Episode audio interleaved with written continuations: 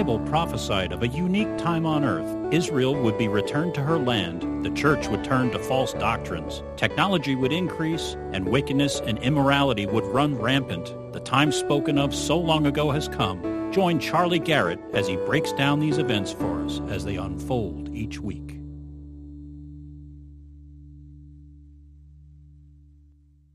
Okay, let's see here. Um, it is 28 January. It's time for the prophecy update of the week. And something funny happened last night. I went to a Make America Great Again party, which Darlene, who's here uh, quite often for the uh, sermon, she uh, had a party, uh, you know, honoring Donald Trump's first year. It was supposed to be last week, and she got bronchitis, and so she moved it back a week.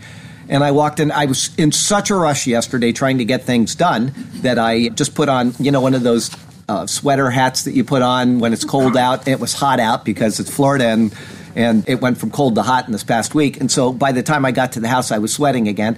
And I said, I'm so sorry, I forgot a bandana, and I'm just going to walk around bald head. And she said, No, I have a bandana for you right in my cupboard. And she pulled it out oh. from Japan. It was, oh. yeah, one made in Japan, so I thought I'd wear that today. So thanking Darlene for the wonderful bandana and uh, also for the great party. I'm telling you what, make America great again. I met some really wonderful people, and it was just a really good time. So there you go. And our first category, as always, is Israel. And from the Jerusalem Post, U.S., this is just genius what Donald Trump is doing. This is absolutely genius. U.S. to convert existing Jerusalem facility into embassy for 2019 opening. Okay, wow. they have confirmed they are moving the embassy. Uh, what was it, Mattis, I think, or one of the, the guys up there, uh, Tillerson maybe, one of them said, We're going to try to get this done in three years. And Trump said, That's not going to happen. We're doing it in one year. We're going to use an existing facility, and it is genius what they have done. The Trump admin plans to retrofit an existing facility, which we already run and own in uh, Jerusalem into an embassy with the goal of moving its staff there from Tel Aviv in 2019. The New York Times, Wall Street Journal quoted U.S. officials on record who said the State Department plans to reconfigure an existing consular facility that the U.S. has operated out of Arnona in West Jerusalem since 1948. Wow. Okay? But, so it's in West Jerusalem. President Trump said he planned on setting forth architects and planners to design a new facility, and his Secretary of State, Rex Tillerson, has told reporters that a formal move, oh, it was Tillerson, would be at least three years off. But Trump and his son in law, Jared Kushner, who is the leading administration's peace push, have since favored an expedited timetable. The U.S. building, this is where it gets very interesting. It's in West Jerusalem. It girds the Green Line, which served as Israel's border before the 1967 war. It is a statement that we are right here in East and West Jerusalem, a united Jerusalem, and I know that's why they picked this, is to say that there is no divided Jerusalem. We are going to accept it as one united, which is exactly what he did a few what last month or so when he made his declaration. So um, it says before the 1967 war, we are going to retrofit a building for a 2019 opening. There is no plan for anything temporary. That was genius as far as I'm concerned. It was very well done. It was a good decision. They can modify this building if necessary. If it's not big enough for all of the uh, State Department employees, they could probably cut some fat out of that department anyway. So, um, good stuff there. Very good stuff. I, uh, I say that because some of you know that I was in the service, and when I was uh, in Malaysia for three years, I was assigned under the State Department. I worked for the embassy and carried a black passport while I was there. And uh, the employees of the State Department, even back then, were very liberal. And the State Department is a very liberal organization they need to cut a lot out of there. They need to get some people in there that are more conservative. And, uh, you know, if they have to cut some of them that are in Tel Aviv moving to Jerusalem, hey, that'd be okay. Um, let's see here from Al Jazeera. Just the title Mike Pence, U.S. Embassy to open in Jerusalem in 2019. He confirmed it openly with his mouth while speaking to the people at the Knesset this past week. So just wanted to let you know that it's not a secret anymore by any stretch of the imagination. From United with Israel, Israel appoints first female aviation squadron commander. They have, um, you know, these fighter pilots that are out there, and some of them have been female. Well, they have appointed a female squadron commander now. The commander, who was identified only as Major T after the first initial of her name due to security concerns, they're not like us. They are very, very careful with security over there, and they don't want their people being targeted. You know, somebody could come across when she's on leave at her home and and grab her and uh, hold her hostage. So it's not like America where they say, you know, uh, Sergeant Robertson is uh, he's from Idaho, and they don't do that. Everything is very quiet over there with these people. They're very smart about how they handle it. It says she was promoted to lieutenant colonel and will head a squadron of transport planes. Major T is the mother of two young children. She will be the first female pilot to have this position and to have this rank, according to a statement from the IDF spokesperson's unit. Major General Norkin, the IAF commander, announced the promotion of another woman as well, known as Major M, to command the IAF's Operational Command and Control Unit. She is also being promoted to the rank of lieutenant colonel. Major M will be the highest ranking woman to serve in an IAF traffic controller. And then I like their last comment. It says, while a majority of the Middle East are degraded, robbed of rights, and horribly abused, in Israel they are an integral part of the society, including the IDF. So well done, Israel.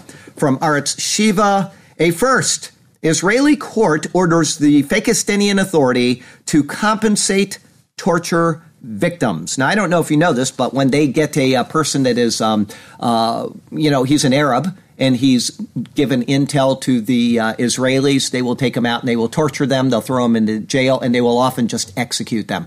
The appeals have been made by these people to not allow this, to sue them for damages to be paid to the family or those that have survived the ordeal and Israel sided with them. Now, this is rather unusual because Israel, you know, they're just like America. They got a bunch of liberal judges and they got some conservative judges, and they are a democracy. So, quite often, things like this do not get passed or approved. And this time it did. Uh, Jerusalem court orders the Fakistinian Authority to compensate torture victims, including a man with a Jewish mother who was tortured to death. The district court in Jerusalem issued a precedent setting decision finding that the FA, the Fakistinian Authority, tortured, imprisoned, and murdered dozens of Arabs suspected of collaborating with Israel.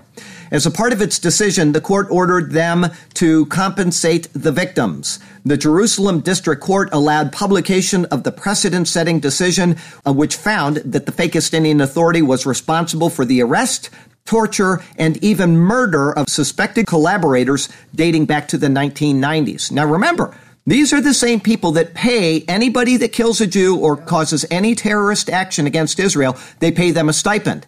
And so now the money that they are giving for that can be taken away from them because Israel will withhold these funds from them in the transfer of funds that they make in order to compensate these people. So this is the right thing to do, and I, things are really turning against these people in the world right now. Israel is on the uh, uh, the side of favor with many countries that in the past was not, especially because of these stipends and things like this right here. The thousand plus page ruling, that's a giant ruling by Judge Drori, details the legal reasoning of the decision and also describes the torture that the plaintiffs were subject to for years in their presence. Arrest by the Fakistinian Authority for reasons that are not under its jurisdiction, particularly in the case of security reasons, has many implications. Here, the Fakistinian Authority is attempting to direct its citizens to act against Israel and in support of terror. Given that even a civil suit brought by the Fakistinian Authority residents arrested for such a reason, like the case before us now, has security ramifications. I cannot help but say the following. A careful reading of all the evidence, including the many detailed affidavits from the plaintiffs and the descriptions of the torture during their testimony where they showed injured limbs, cannot be taken lightly. Indeed, the court is often witness to many difficult situations. However, this case involves dozens of plaintiffs and witnesses, each distinct and describing multiple events such that the picture is made clear from the details. After reviewing such details, it can be clearly stated that there is a preponderance of evidence from which it is apparent that the Fakistinian Authority and its described representatives acted violently, including through the use of torture against the plaintiffs. The compensation is expected to be in the millions of shekels for each plaintiff. That's a lot of money there, folks. From Christian News Today, we are doing our last Feast of the Lord today. It's the Feast of Tabernacles. I will admit right out at the uh, offset that I was under a complete misunderstanding of the meaning of the Leviticus 23 Feast of Tabernacles. And that's why I always put aside my presuppositions when I do a sermon and I study every single word. And it is not at all what has been presented in the past. I will assure you of this. It is wonderful. I hope that you'll watch it. If you have not been watching the Feast of the Lord sermons because, oh, I already know all of that, I assure you, what we have presented in these past eight sermons is not at all what you think you already know. And today, I was thoroughly surprised. Okay. So please watch that sermon. It is marvelous. It is beautiful. And it's the type of thing that, you know, just stirs my emotions in ways I can't even express to you. So um, that's my plug for today's sermon. okay. I got a uh, post on YouTube, which uh, somebody sent to me. And they said, you need to read this post. And so I did. And then I thought, uh, I would read it to all of you. It says, Good day, mate. My name is Rob, and together with my wife and 17 month olds, we serve the Lord of the harvest and an unreached people group in an isolated mountain range in South Sudan. We have limited internet, but I always make sure that I have sufficient megabytes to watch your updates most Mondays. I know it takes sufficient time to sift through all the info, sometimes garbage on the net. So thank you for uh, anyway. Um, let's see here. Uh, okay, I ask you and your flock subscribers, everybody, to please pray Luke 10 verse 2 that we might get some team members to join with us in proclaiming the gospel to those who have yet to hear it. And then he cites Romans 10 13 through 14, which I'll read to you, and uh, it's words that we need to remember. And let's see here uh, Romans 10 13 through 14. Whoever calls on the name of the Lord shall be saved. How then shall they call on him in whom they have not believed? And how shall they believe in him of whom they have not heard? And how shall they hear without a preacher? And so he's making the point that you can't hear the gospel unless people are sent. And he is in the south of Sudan and he has a great need for somebody to come and join him in uh, helping with that uh, that uh, ministry. So we'll keep him in prayer, and uh, we'll thank uh, Rob for sending that on uh, Mail Online. The Church of England rules that ceremony to renew baptism vows can be adapted to mark changes of gender. Oh. Okay, yes, if you change your gender, you can now be rebaptized in the Church of England. They had talked against this a week or so Uh, before, but they subtly moved this in and it has now become established law in the Church of England. They ruled that an existing service designated to allow churchgoers to renew their baptism vows can now be used to mark a gender transition.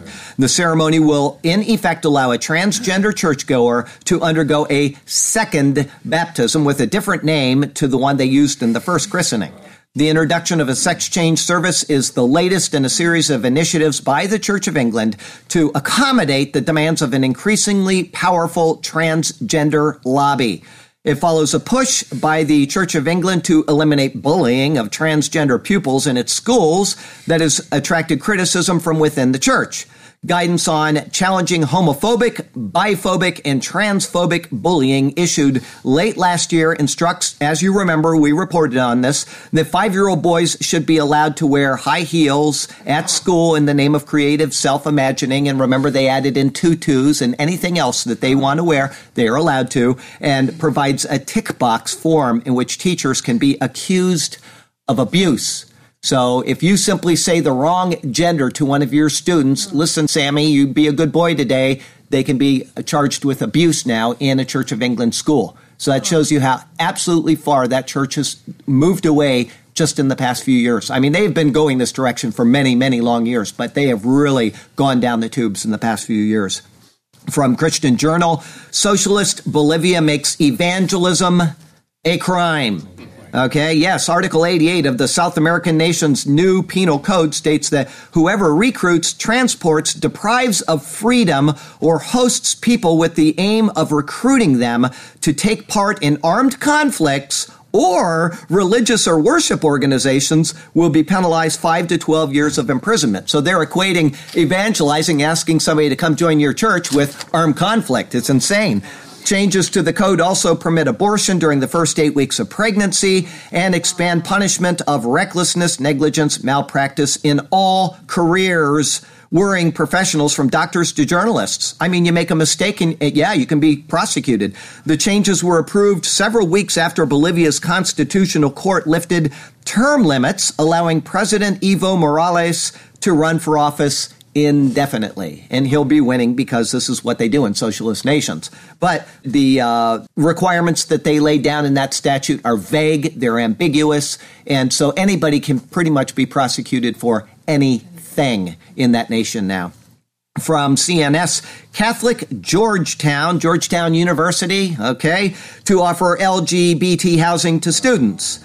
Georgetown University, founded in 1789 and ostensibly a Catholic school, will offer a gender and sexuality housing complex for students starting in the 2018 19 academic year, which will operate as a residential center for homosexual, transgender, and questioning students. The center was the brainchild of Georgetown senior Grace Smith, who leads the student government's LGBTQ plus inclusivity policy team. Our Catholic and Jesuit values call on us to engage with respect, compassion, and sensitivity with our LGBT community, said Vice President of Student Affairs Todd Olson in the school newspaper, The Hoya. It is in keeping with our Catholic and Jesuit values to provide a language, perspective, and sense of inclusion for deepening our sense of cura personalis. Well, tolerance and inclusion always is the death knell of a society. It's the death knell of Georgetown University. Anytime that you say you must be tolerant, it by by implication means that you cannot speak about Jesus, that he is the way, the truth, and the life, because that is intolerant. So, intolerance teaching is by itself self contradictory. It, it's just a terrible thing which is going on in our world today, and there is no logical thought process being taught, no critical thinking being taught in our universities anymore. Anyway, what's that? Sheep, sheep led to the slaughter. From the uh, Associated Press, Pope shocks Chile by accusing sex abuse victims of slander. Pope Francis accused victims of Chile's most notorious pedophile of slander Thursday. This is a week ago, and I will read another article uh, uh, on this because it is a little old, but I included it because of the second article. It's an astonishing end to a visit meant to heal the wounds of sex abuse scandal that has cost the Catholic Church its credibility in the country. Francis said that until he sees proof that Bishop Juan Barros was complicit in covering up the sex crimes of the Reverend Fernando Such accusations against Barros are all calumny. The Pope's remarks drew shock from Chileans and immediate rebuke from victims and their advocates. They noted the accusers were deemed credible enough by the Vatican that it sentenced Karadima to a life of penance and prayer for his crimes in 2011. A Chilean judge also found the victims to be credible, saying that while she had to drop criminal charges against Karadima because too much time had passed, proof of his crimes was not lacking. And so he's siding with a known pervert and he's speaking against the people of Chile when he's supposed to be there healing the wounds that are in Chile. From Deutsche Welle, Pope apologizes for sex abuse comments, but defends Chile bishop. So he apologized, but he still defends what he said. So it makes no sense. Pope Francis has apologized for implying that victims of sex abuse by priests need proof to be believed, but he defended a Chile bishop accused of covering up for the notorious pedophile. Well, I don't think that you need proof to be believed in the absolute sense. People have been accusing Donald Trump of doing all kinds of things without any proof, and there's no need to, to believe them. Okay? There has to be some basis for accepting that type of uh, thing against a person. And yet, at the same time, as that judge noted, there is way sufficient evidence. So the Pope has once again turned himself into the dope that he is. All right. From Islam Today, NBC. Russia, Iran open their arms to Turkey, something we've been bringing up again and again and again, loses patience with the United States. I've been saying this that Turkey is moving east, they're moving east, they're moving east, they're going to Russia. Exactly what the Bible says in Ezekiel 38. Ezekiel 38 gives us the outline of that great battle which is coming against Israel. It's probably not that far off. And I don't want to be speculatory this can be this year or next year or even five years. But it is not that far off in the sense that these nations are aligning and they are aligning in an astonishingly accurate way to the Bible. Okay, so that's why this is continuing to be a very important issue. Relations between the United States and Turkey have hit a new low over Washington's support of militias battling the IS. The Kurdish rebels down there are supposedly battling the uh, IS, not Turkey, but Turkey says that they are trying to establish their own state. Turkey is now engaging them, and they're attacking the Kurdish rebels that we are assisting. It's a real real difficult situation which is going on there right now. The, it's a tenuous situation, and things could devolve very, very quickly over this issue. The government in Ankara views the Kurdish fighters as terrorists. Experts warn that the crisis is resulting in Turkey, a longtime ally of America with NATO's second largest standing army, turning away from the West and towards Russia and Iran. Exactly what I keep saying week after week. U.S. military support for SDF, led by the Kurdish YPG militia, have left Turkey furious. Officials have even warned that Turkish troops are ready to cross into neighboring Syria. The U.S. is directly providing arms to a group whose ultimate ambition is not defeating ISIS, but creating an independent Kurdistan. So I don't know what's going on over there. I don't think anybody actually does what all of the players are doing. But the U.S. says that they are battling ISIS. Turkey says that's not true. They're trying to break away and establish their own independent nation. They are not going to allow that. And so there is great, great tension. And we, you have to remember that we have a base in Turkey, in Incirlik Air Base. We have other uh, things things that are going on in Turkey, it is questionable whether our nuclear weapons are still in Turkey or not. Some people say they are, some people say they've been moved up to Romania or some other location. But if our nuclear weapons are still in Turkey, and Turkey has had enough of us. They will overrun our base and they will seize those nuclear weapons. And you want to talk about an impetus for World War III going on right there. That is it. So yeah, we have to be very careful dealing with the Turks. As it said, they have the second largest standing army in all of NATO, and they are not happy with the EU, as we saw a week ago. They are very unhappy with the United States. They're unhappy with pretty much everything that's going on over there, and they are turning east. And it's exactly exactly what this book prophesied from the hand of Ezekiel 2,700 years ago. And so just keep that in mind. From um, the times of Israel, Rivlin. Gaza about to collapse. This is Rivlin from the Israel side. He says that Gaza is about to collapse. Everybody knows this. Epidemics are on the horizon. Okay? Gaza is being, all of their troubles in Gaza are being blamed on who? Of course. Of course, Israel. When we have given them enough money to build a paradise in that location, an absolute paradise, and it has all been funneled away by Hamas and by the Fakistinian Authority, Fatah, and they are taking that money for all kinds of other things, and they have left these people purposefully in a bad situation to keep this pot brewing. Here's what Israel has to say about it. The Gaza Strip is headed for a humanitarian breakdown, and Israel not anybody else. Israel is the only country providing its residents with basic essentials. We have reported on that very clearly. Electricity. They're paying for it just so that those people have electricity. They send them oil, they send them food, they send them all kinds of things that's being routed through Israel and from Israel because nobody else cares and Israel cannot allow this to devolve further. So President Rivlin said, Gaza is on the verge of collapse. The time is coming near when the infrastructure in Gaza will collapse, leaving many civilians in distress with no sanitary conditions, exposed to pollution, impure water, and epidemics. The entire world must know and understand that the ones who are preventing rehabilitation are Hamas. Israel is the only one in the region that, whatever the situation, transfers basic essentials to the residents of Gaza so that they can sustain the body and mind. We will not tolerate accusations of blame. I call on all world nations, to all who are able and have influence, to pressure those ruling Gaza, to pressure Hamas to accept responsibility for their actions and the lives of their people. They are making an, an, appeal, and nobody's going to do anything about it because they want to continue to blame Israel for this problem, which is not Israel's problem. From the Wafa PS, Ashrawi, Hanan Ashrawi, uh, Peter Jennings' old girlfriend that used to run the uh, PLO. Ashrawi says U.S. Vice President's statements on peace are ludicrous. Hanan Ashrawi, member of the PLO Executive Committee, slammed as ludicrous statements by the United States Vice President Pence that his current Middle East visit was intended to help efforts to broker peace between Israelis and the Palestinians.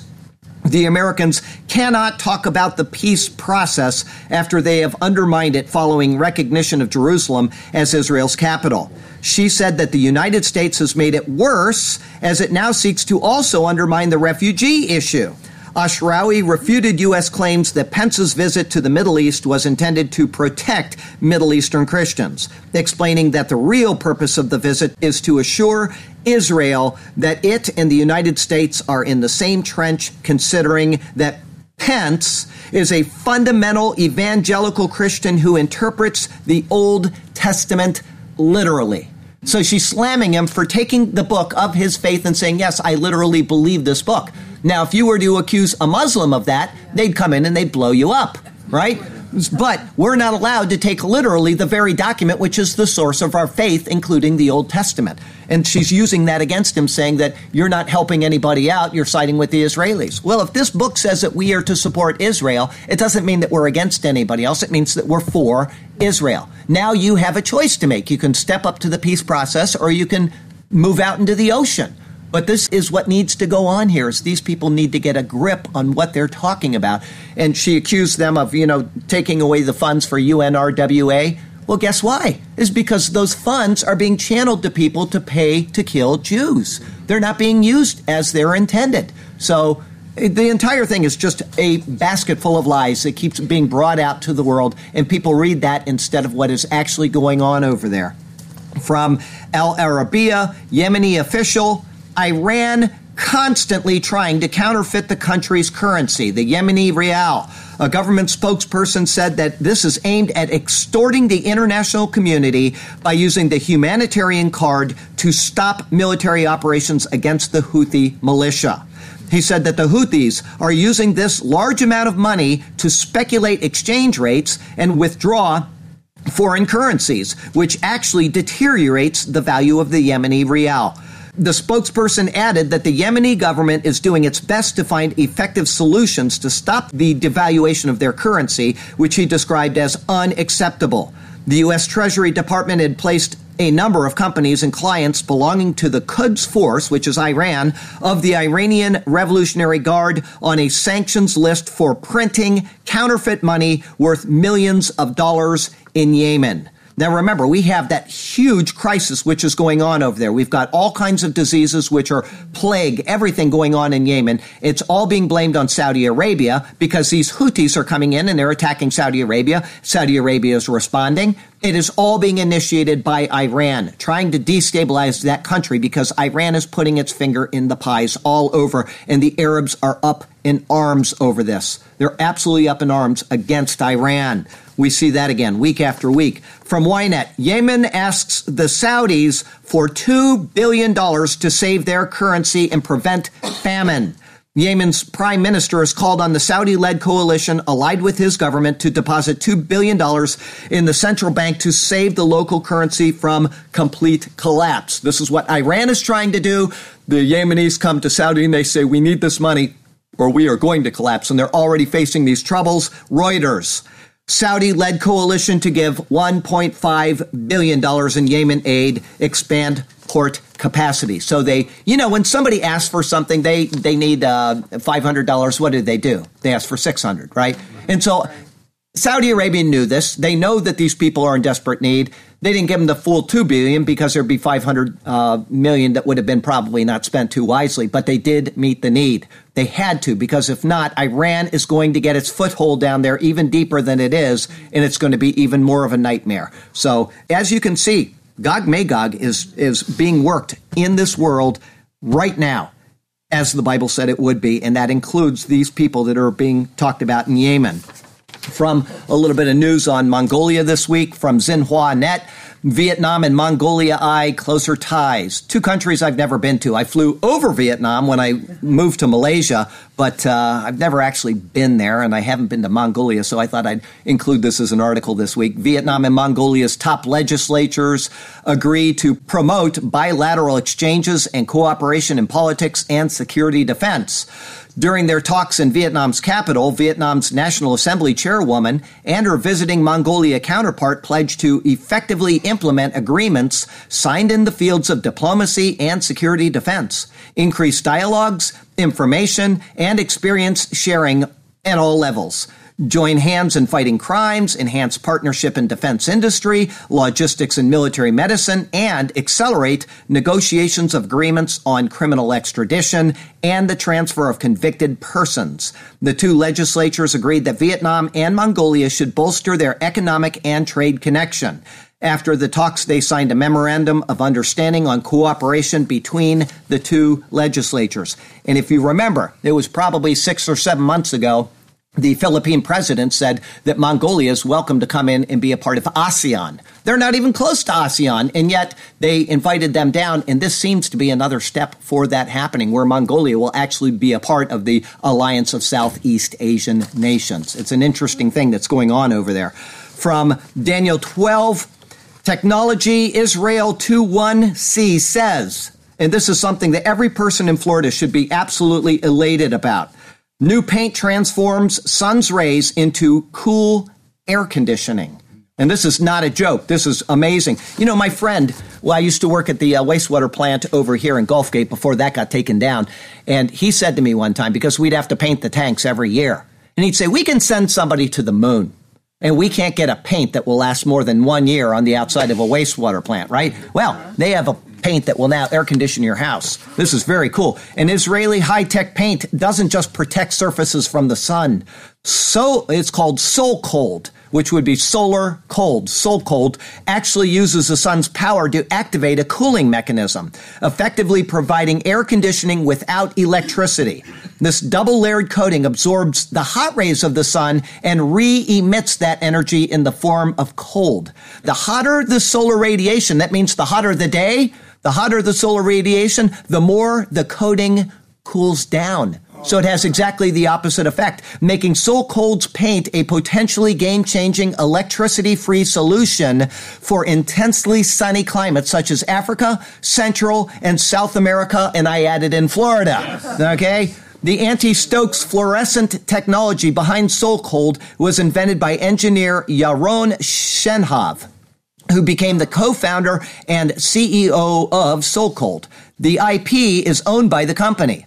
We are not afraid someone will copy us because the technology is very complicated and not familiar to too many people. We gathered a unique combination of knowledge in the worlds of thermodynamics, nanotechnology, and quantum physics, and have been working on it for the past four years. We have also registered a PCT patent, which is pending before being published. Grodas expects the product to be affordable and to offer a fairly quick return on investment.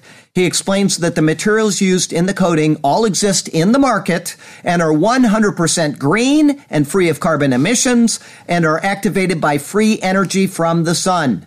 When tested in a lab using a sun simulator, SolCold's double layered coating cooled an object by 2.2 degrees Fahrenheit using the equivalent of only 1% of the sun's energy.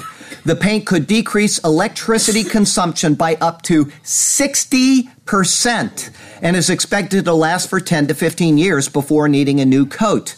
So, my only thought about that, I got to tell you what, is that if, if they do invent it, I will put it on my house, but it better come in some very bizarre colors. Uh, if you all know my wife, she picks out the colors for our house and they're pretty bizarre. But anyway, if they will do that, she will she will save us some money there by putting on SolCold. And from Mail Online, two boys are dramatically rescued from a rip current, okay, by a drone in a world first operation which saw lifeguards get the job done without getting their feet wet. Okay, two boys were spotted in distress off Lennox Head in northern New South Wales. Large waves made it impossible for rescuers to reach the teens by boat. Well, the teens got out there. Why couldn't they? But whatever. Drone dropped an inflatable, which they clung to and swam back to shore. So good job, drone technology. Revelation plagues today from the Independent. Cape Town could be the first major city in the world to run out of water after a 90 day warning. Mm-hmm. If you read Drudge, this did make Drudge later in the week, but I included it anyway, which I don't like to do because everybody reads Drudge. But it's so serious. This is so serious. This is a major, major city in the world. It may be the first major city in the world to absolutely have no water left at all. Cape Town may become the first large city in the world to run out of water as officials warn there are fewer than 90 days left before the supply runs dry. The city's mayor, Patricia De Lille, said residents had until 22 April until day zero, when authorities have estimated the water supply will be finished if residents do not scale back their usage. As a result, officials have introduced strict measures to limit the consumption of available water, including capping usage at 87 liters per person per day. Now, I will tell you this because I ran wastewater and water facilities here in Sarasota for many, many years. And the people that have money do not care. They will not change their lives at all. I saw it when we had the big drought a few years ago, and they were saying, please don't use so much water. Their water, most people use between three and 10,000 gallons a month. That's just an average of most houses with two to four people, right? These people, especially the ones out on the key, will go through 100, 200, and 300,000 gallons a month. Now imagine the amount of water. They just leave water running all the time. They have, yeah, they have showers that they, they'll put lines up in their trees and then the, the lines will like make a, a rainforest that they can walk through and stuff. And it, they'll think of anything to waste water and they don't care. And when they come to this, there are people in South Africa that are using tons of water and everybody else, including them, is going to suffer in the end if they don't stop it. Anyway, the crisis is the result of three years of low rainfall and drought, coupled with a growing population and an increase in water consumption. Storage levels in dams serving the coastal South African city dropped to below 30%, but once the dam reaches 13.5% capacity, the municipal water supply will be turned off for all but essential services such as supplies to hospitals. If the taps are turned off, residents will be required to travel to one of only 200 municipal water points across the city to collect a max ration of 25 liters per day. Residential customers remain the largest portion of water users. As I said, people don't care. They think, oh, it's going to come back and we're going to get our rains, especially the wealthy. They just burn up the water and eventually they're going to be cut off and they are going to go ballistic. Not, mark my words on it. If we can bring consumption down to 500 million liters per day, we will be able to avoid day zero. Well, they can't avoid day zero. They're just moving it off. That's all. Cape Town authorities are trying to top up water levels in the city surrounding dams using techniques such as drilling into aquifers, recycling wastewater, and the desalination of seawater. They're trying. We'll see what happens. Daily Star. Eye bleeding fever outbreak confirmed. Fears of pandemic as disease hits a second country. Uganda's health ministry has admitted it is facing the risk of a large scale explosion of the viral hemorrhagic fever. VHF causes victims to suffer a burning fever before beginning to bleed from orifices, including their eyes and so on. It comes after a girl nine was reportedly killed by the infection in Uganda, and three people died in neighboring South Sudan of similar symptoms. Serious stuff. If it gets out, it, it'll just it'll just go through the country. So, from the Independent flu outbreak, 100 people a week are dying in the United States as virus continues to spread. They gave the stats at least 759 people died in the US between 7 October and 23 December and the news this morning which I saw said that they expect that it could be as many as 50,000 people will die during this flu season. We're not halfway through and it's getting worse, not better. So 50,000 is a lot of people. And imagine this now. You're just out there doing your job every day and you go home and you're sick. And you, your wife says to you, Are you okay? Well, I think he might have the flu. Go to bed. And the next day she wakes up and he's dead right? This is what happens in life. We don't know when. We talk about the rapture all the time, like, oh, it's going to happen and Jesus is going to take us out of here. We have no idea when we're going to die. You drive down the road and there's a, a, water break, talking about water, water break under the road. That road is going to collapse with the first car going over it. Entire roads wash away when you have a mainline break. And you just, that's the end of you. You go into there and the water This is just what happens in life. If you don't know Jesus, if you're watching prophecy updates because you want to know what's going on in the world, it doesn't make any difference in the world at all. Unless you know Jesus, this prophecy update means nothing. It's just tickling of your ears. You need to come to Christ and you need to be saved by his shed blood. And then all of this stuff can be put in its proper perspective. If you haven't called on Jesus, today is the day to do that. It's very simple. Let's go through the directions of how to become saved in case somebody's watching this prophecy update that just doesn't realize how simple it is. I'm going to take you first to 1 Corinthians chapter 15. This is the gospel. This is it. Okay, it says, Moreover, brethren, I declare to you the gospel which I preached to you, which also you received and, uh, and in which you stand, by which you are saved. This is what saves you right here. If you hold fast to that word which I preached to you, unless you believed in vain.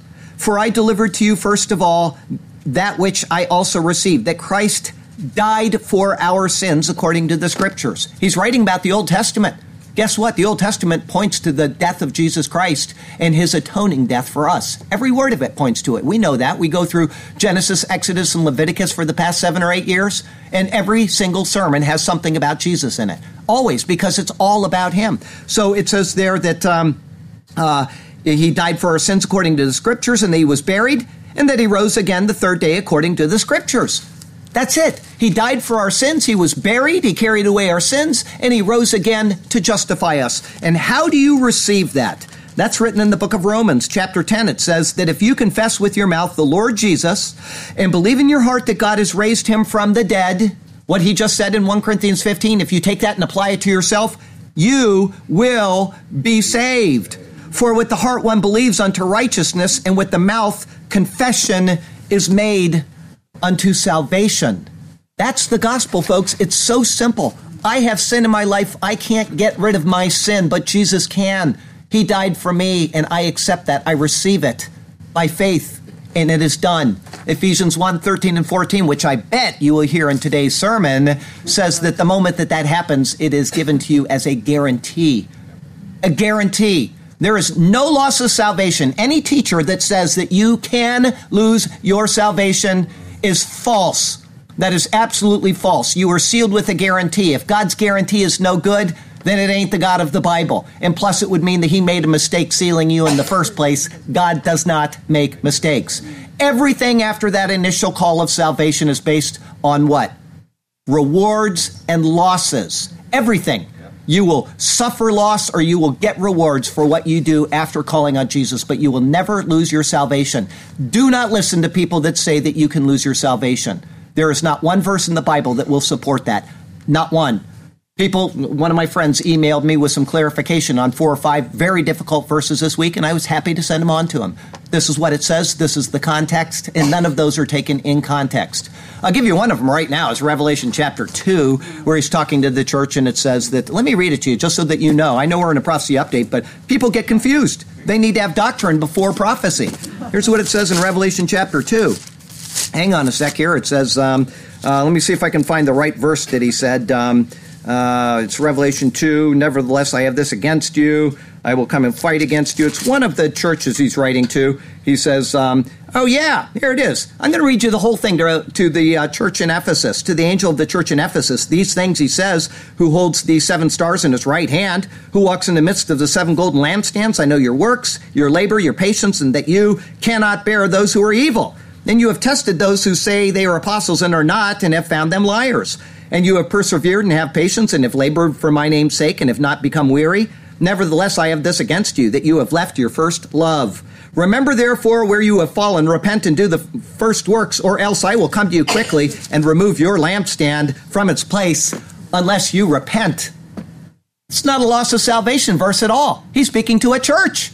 The lampstand belongs to the church, not to the individual. He's speaking to a church. Context actually matters when you read the Bible. And the context is he's speaking to the church. There are times in the, the seven letters to the seven churches he talks to individuals. He ain't doing it there.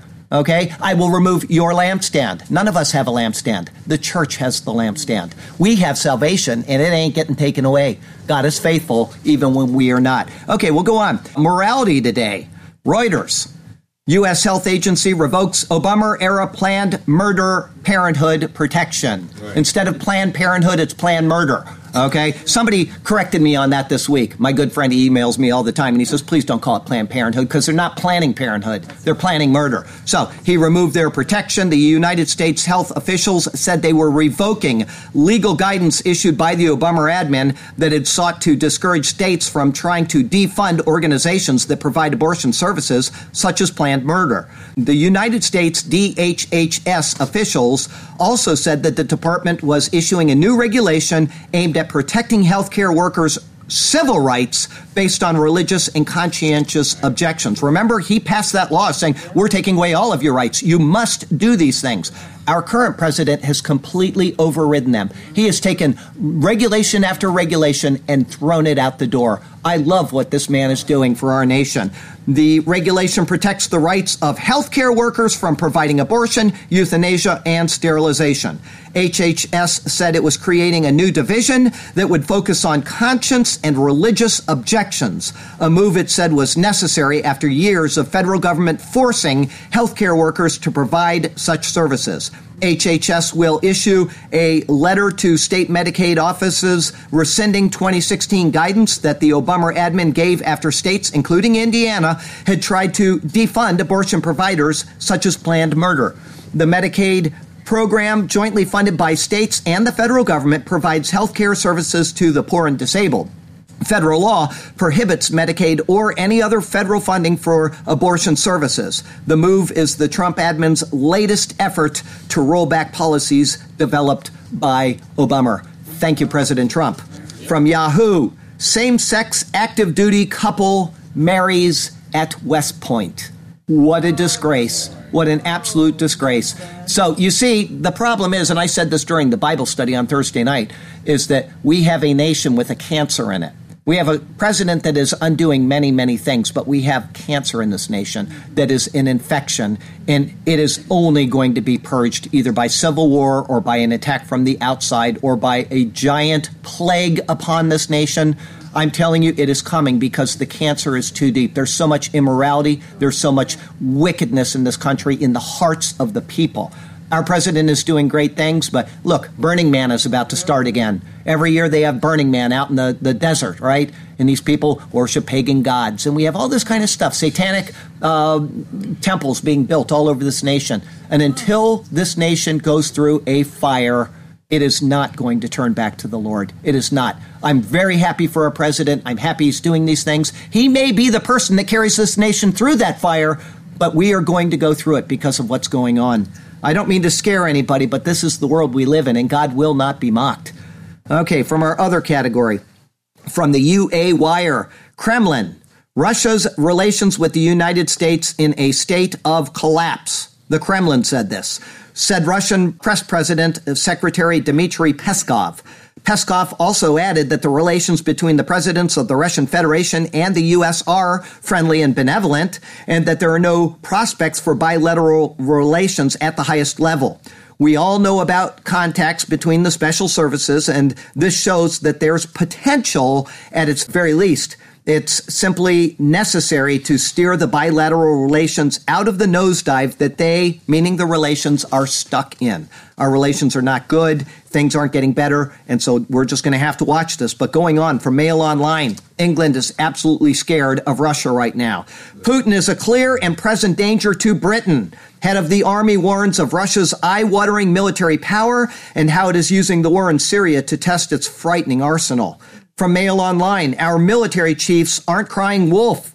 Putin's threat and the parallels with 1914 are all too real, writes Max Hastings. And from Mail Online a third time, Tory grandee Sir Michael Fallon demands one billion pounds boost for the British military after Army chief warns they cannot meet the Russian threat. They are really, really worried about that right now in England. From Zero Hedge, the U.S. Coast Guard adds cruise missiles to icebreakers as battle for the Arctic begins. The U.S. Coast Guard is preparing to equip icebreaker vessels operating in the Arctic region with high tech cruise missiles for the first time as Washington escalates geopolitical tensions with Russia. Hmm. Okay, Mail Online. Radio 1 becomes the latest BBC station to ban white job applicants as their newsbeat trainee post is offered only to people from black, Asian, or ethnic minority backgrounds. Oh the BBC is facing criticism for recruiting a trainee post for non-white people. The trainee post is on Newsbeat BBC's current affairs outlet for 16 to 25 year olds.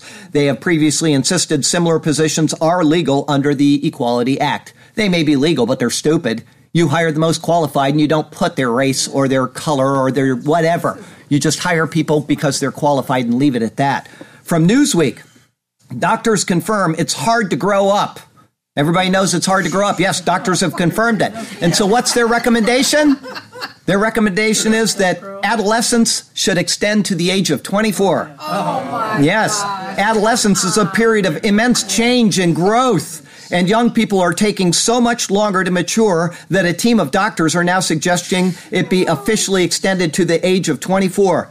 In an opinion piece in The Lancet Child and Adolescent Health Journal, researchers argue that defining adolescence as ending at age 19 has long posed a conundrum. The team explains that young people are delaying how long it takes to complete school, get married, and start a family of their own. Therefore, they recommend the current definition be altered. Rather than ages 10 through 19 years, a definition of 10 through 24 years corresponds more closely to adolescent growth and popular understanding of this life phase and would facilitate extended investments across a broader range of settings. The definition will allow for more developmentally appropriate laws, social policies, and service systems. And my first thought when I read that was tell that to the people that were 17, 18, and 19 that went off to serve in World War II and defended this nation. They carried all of the weight of that war on their young shoulders, and they did it honorably. And you think about the people in the Civil War. There were people 14 and 15 that went out and served their country on whichever side they were on fighting a battle that they believed in and that their father told them this is the right thing to do. And now we're 24 years old and we we, we're still at home with mom. This is from the diaper phase? Yeah, the diaper phase. That's exactly. Oh, you want to see the photos that I included with that article. Little kids in diapers, absolutely. People crying, and oh, you're absolutely right about that. Okay, from, uh, I think I saw this, John Haller, I think, posted this on his. Uh, uh, page this week, and uh, I said, oh, I've already got that in my update, but I'm going to repeat it anyway. From Fox News, the NFL rejects veterans group's Super Bowl ad urging people to stand for the anthem. And the reason why I included that was because Zero Hedge, Super Bowl ticket prices are falling. They're not able to sell them all because people are protesting these people. I'd love to see them just closed. All right. Okay. Um, I have uh, one more article to read to you. This is one of the most, to me personally, heartbreaking articles that I will read. And you're going to think, who cares? But it's just a part of my life. I spent a lot of time on these. It was my favorite of all of them. It was a wonderful thing that we had developed, and it is now gone. From Mail Online, the Queen of the Skies final resting place inside the remote Arizona desert graveyard where the last of the U.S. Boeing 747 fleet are left to die as they are replaced by new planes. The final American Boeing 747, the world's first jumbo jet, has come to rest in an Arizona graveyard. Now, our president still flies one, and other nations do have them, but for American commercial airliners, we no longer use them any longer. The last one, the um, the old planes are at a boneyard in Arizona, a salvage facility where the planes are sent to be stored or scrapped. Foreign airlines still use the 747 for passenger flights. The 747 was designed to provide seating for growing numbers of passengers and heralded the beginning of the new age of air travel for the masses when it first flew in February of 1969. It has not been that long and it is now obsolete. A group of 48 Delta employees and reporters made aviation history on January 4th when ship 6314 took to the skies one last time to fly to retirement at the Pinal Air Park in Marana from Atlanta. That just broke my heart when I read that. I just loved that plane. When I was uh, stationed in Malaysia, because I was uh, a part of the uh, embassy team and they gave you points for stuff like that, I'd never understood it, but they always gave me uh, business class flights back instead of coach class. And the business class was in the hump on top. You'd go up those stairs and you would sit there, and it would, you had your own stewardess just for yourself, and there weren't that many seats there. It was really, really nice. And I remember thinking, what a plane this is. I, I, I'd never flown on one until I started flying from Malaysia and back to the country. And I thought, what a beautiful plane this is. And now they're scrapped. Just breaks my heart. So, with that in mind, I have a, Catholic for you. Uh, Les deferred to his wife this week to, uh, instead of a Lesric, we have a Catholic. Okay? She said, I recall when they took to the sky, the biggest of all that could fly, the 747s no longer crossed the heavens. Now they're grounded and left out to die. So, sorry about that. I'm an emotional guy, and it's just one of those things. It, two planes that I really loved were the 747 and the SR 71. I loved the SR 71. It was the Air Force's, you know, high uh, reconnaissance flight, and uh, they finally decommissioned that. But they kept the B 2, which was actually older. And uh, it was just too expensive to keep them in the sky. They uh, would take off, they'd fill up with uh, fuel before they took off and the plates on the uh, SR 71s were actually so far apart that the thing would leak all over the uh, runway as it was going because they had to have room to expand because they'd fly so fast that, that the, the, uh, the uh, sheets would have to expand together and then it would stop leaking. And so what they would do is they would fill this thing up and it's leaking all over the runway and they would take off and they would get up into the air and then a uh, fueling tanker would have to refill them before they went off on their mission. And they'd hit the go button and off they'd go, and that thing would start expanding and everything would seal up and it would stop weeping all over the place. But what an amazing plane that was. But what's even more amazing, two other planes I'll tell you about before we finish up today. The B 52 has been in service now for like 60 years and it's still being used and it is state of the art. They just keep upgrading that thing. Okay. And then I mentioned the B 1, which is still in service the B, uh, not the B one, the uh, uh, SR seventy one. Uh, no, not the SR seventy one. The one that I said before that. Now I forgot the uh, uh, the 52? no, not the B fifty two. The reconnaissance flight that was before the SR seventy one, and I said it a second ago. Um, anyway, it's was developed on slide rules by these guys, and they said we need this, we need this for the Cold War, and these guys developed it out at the Skunk Works, and they did it. The U two that's what I'm thinking of. They went out there and they developed that in no time at all, and that thing is still in service and it is being used all around the world spying on people. So, didn't mean to divert on that, but I love airplanes and to think of what they've done with the 747. Just sorry about the tears, folks. Anyway, um, we have a irony of the week for you, actually two of them on the same subject. But before I tell you about that, we have a Sergio and Rhoda video that we watched before the church, and once again, it is classic. It is outstanding.